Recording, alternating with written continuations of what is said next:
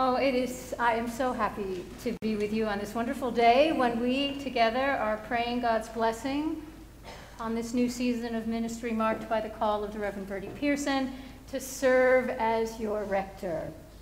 Yay? Yay?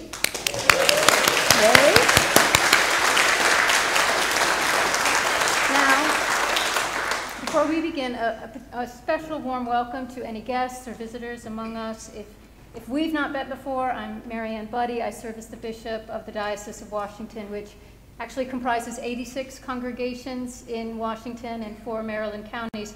So for that reason, you're not going to see me around here much on Sundays. Um, but I know and love this congregation deeply, and should you be in search of a spiritual community, I warmly commend St. Albans to you, and, I, and we're all so glad you're here. Special word of thanks uh, deep thanks to the lay leadership body of St. Albans, the vestry, for bringing Bertie and his family to us. And thank you, Bertie and Rahel, for accepting our invitation. So I've been your bishop for 12 years, and St. St. Albans has been through a lot. Both challenging and, um, and sometimes wonderful. I, I want you to know that I am praying for you in this new season, and I have every confidence that it was going to be, it is, and will be one of joy, of laughter, and many opportunities for you to grow in your love of God and one another, and to grow in your desire to follow Jesus and his way of love in this world. And a new beginning like this, in any realm of life, but speaking particularly about this new beginning, it always carries with it an invitation for us to see ourselves and what we're about in this world with, with fresh eyes. I mean, it's certainly true for Bertie. He's seeing everything about you and life of St. Albans for the first time. But in some ways, you've all been given new eyes. You've been given eyes of your heart. You're, as you watch him as your new spiritual leader, watching you and seeing yourselves through his eyes. And I can't stress enough the importance, the spiritual importance of a time like this, this beginning time. There is no, it's unlike any other in the life of Christian community. Now, obviously, like people going out on a first date, you're all on your best behavior, which is, which is nice, right? But I dare say you're, you're also open and attentive. And so I wonder, what are you seeing now that perhaps you hadn't seen as clearly before or you haven't seen for a long time? And what hope is emerging among you? And, and if any, what, what fears? It's important to name those too. And for some of you, there's, there's bound to be a bit of grief. Um, strong memories from the past. We heard an echo of that in the reading from Deuteronomy this morning, didn't we? You know, the passing of baton from one leader to the next, it brings, it brings up a lot. Um, and for others, I dare say there's a bit of relief and welcome rest from the work of transition. For still others, I dare say I'm praying for all of you that this is a time of dreaming, dreaming of, of what could be, and what God might be making possible among you. I've heard from so many of you, and certainly witnessed on the day we gathered to offer prayers for the Pearsons in their newly refurbished and beautiful rectory. What I heard and saw was joy. And so, again, that is my prayer for you that that joy can grow deep and wide within and among you, and that it may radiate out, radiate out from this community and touch the lives of so many. A new season like this is also a time when we can't help, we simply can't help but call to mind the most important things who we are, what we value, why we do what we do. And so, in that spirit, let's focus on what Jesus himself said was the most important. You shall love the Lord your God with all your heart and with all your soul and with all your mind first and great commandment. The second is like unto it. You shall love your neighbor as yourself. On these two commandments, hang everything. It's all about love. And throughout all of his life and teachings, he was most clear Jesus was most clear when he spoke about love as the most important thing love of God, love of neighbor, love of self. And as the Pharisees found out, um, it's hard to argue with Jesus on this point. And, and who would want to? Right? But where does our capacity to love come from? You know? How do we become the kind of people who can love God with heart, soul, and mind, and neighbor as ourselves? How does that, how does that happen? One answer is pretty straightforward. We learn to love by being loved. It's the experience of love that awakens in us that desire and eventually that capacity to love in return. And conversely, then, to the extent that we've not been loved well in life or consciously experienced the love of God, we struggle and are handicapped in some real ways in our capacity to love God, others, and self. And, and sometimes that handicap is severe. Um, our criminal justice system is full of people trapped in generational patterns of violence that can be traced back to a lack of love, familial and societal. And we, we all have that within us too. So part of learning to love is healing. And healing from wounds enough so that we can take those wounds and be uh, transformed through them into greater love. I'll say more about that in a moment. But there are other ways that we come to love. Um, we don't, it's not just from being on the receiving end of it. I mean, there are, you know, you know them. There are remarkable human beings among us who have endured all manner of hardship and suffering at the hands of others, and yet are still loving people.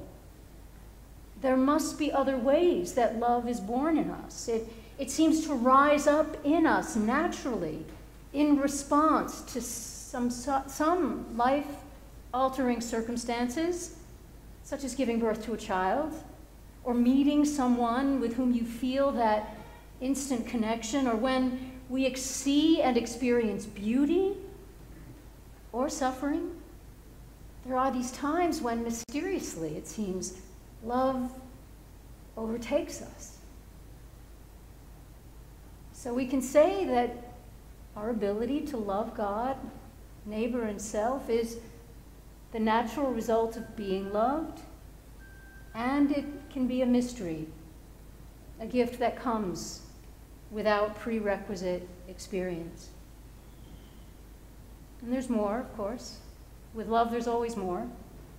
We know and learn throughout life that while feelings of love are, are, are important,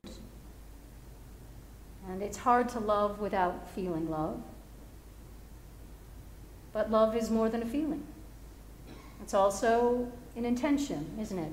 A choice, a commitment to we make whether we feel loving or not. Genuine love, we know, is without condition. It's not dependent upon receiving something in return for our love. Jesus makes that, that point over and over again in his stories about love a father's love for his two sons, the wayward and self absorbed one, the rule abiding and resentful one. He, he loved them both. Or of the foreigner of the despised race who was the only one to stop by the wounded man on the roadside. Love Love transcends all boundaries and expectations. And as the Apostle Paul's word on love reminds us that love has specific qualities, it is patient, it is kind, and it's not arrogant or boastful or rude, and doesn't insist on its own way, it doesn't rejoice in wrongdoing, it rejoices in the truth and it believes all things, and it endures all things, and it hopes all things. Love, love never ends. Which begs another question, doesn't it? How do we love like that? How do we grow in love for others for ourselves, for God.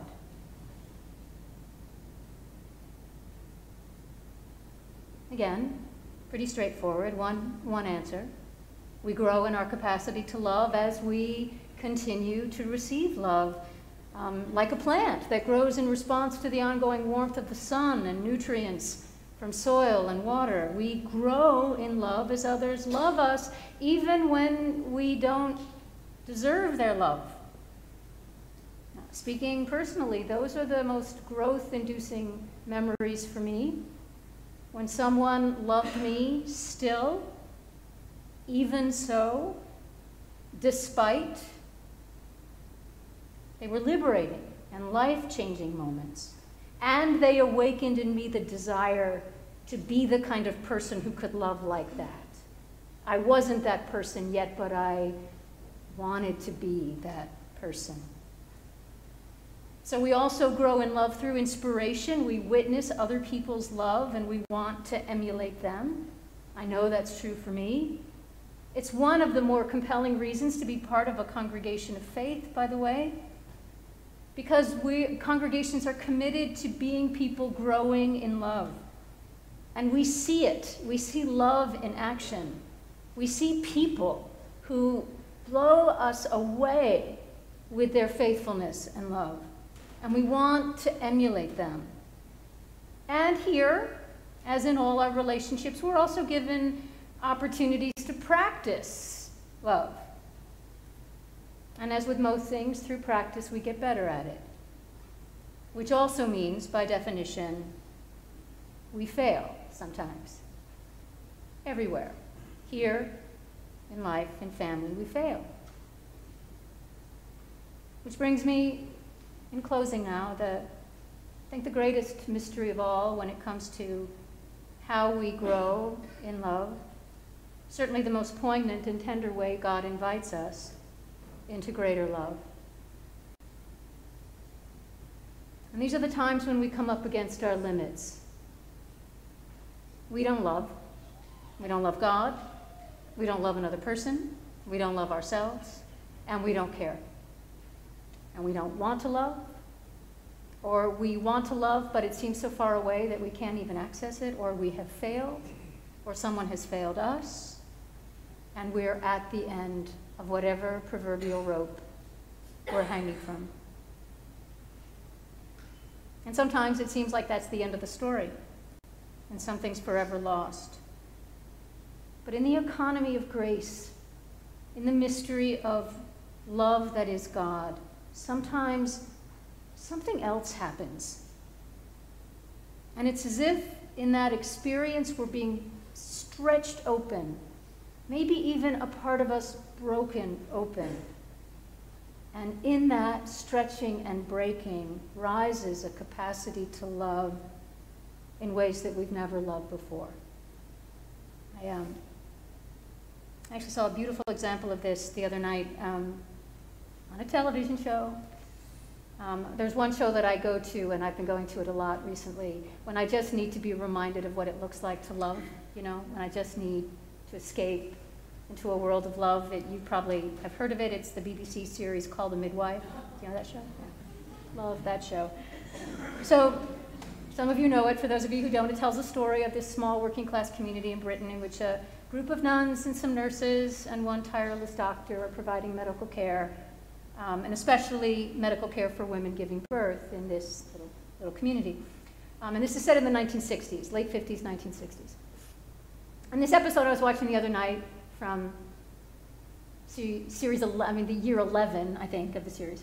Um, an older couple with two teenage girls gives birth to a boy, and immediately they know something's wrong. The diagnosis is Down syndrome. And back in the day, Down syndrome was a source of great embarrassment and shame for families.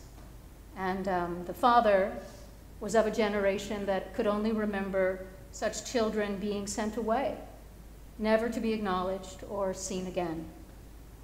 And in his grief and his anger, he simply refuses to engage his child or his wife whose response to the child is completely different. One of love and acceptance, but he can't go there with him, with her. He just can't go there. And as you may know, if you watch the show, that one of the minor characters is a young man named Reggie, living quite happily with Down syndrome with his adopted uncle and aunt who has raised him ever since his mother died. And in one scene, Reggie's uncle tells this new father how much it has meant to him to raise, to raise Reggie as his son. Um, and the father asks, How? And, and he replies, I've, I've learned to love so much more. And the father just breaks down sobbing and he asks, Does it always hurt this much? Reggie's uncle is quiet for a moment and then he says, because he's an honest man, Sometimes. Sometimes. But not always. Not always. In that moment, you could see a heart that had been transformed by love into greater love through pain, through struggle, but crossing over that chasm into a place that he would never trade for the world. And his wife later tells the mother, I can tell you this in a way that perhaps no one else will understand or be able to say to you. You are one lucky mother. To grow in love like that, to accept disappointment and pain and heartache and yet to persevere, oh, yes, yeah, sometimes that's really hard. But it isn't always. And it's not even what we remember as we go through it, because as we open ourselves and God stretches us and comes to us in that stretched and broken places, we experience love that flows through us and defies human understanding. As the Apostle Paul says again in another letter, we, we have this experience, this treasure in our human vessels, right? These clay jars, to make it really clear that this power, this love, it belongs to God. It doesn't come from us. But it is the most amazing experience of all as it flows through us. Friends, love is the most important thing. And churches like St. Albans exist to help us all grow in our capacity to love as God loves, as Jesus came to show us and shows it still. It's why you're here. And in this new season of ministry, in which you see with fresh eyes, may you see yourselves the way Bertie sees you, with love and with joy. And may you be inspired to love through everything that happens, both the joyful and the hard, when your hearts are stretched. Jesus would be the first to tell you it hurts sometimes, but not always, and not forever. And the greatest of these things, the greatest of all things, is Amen.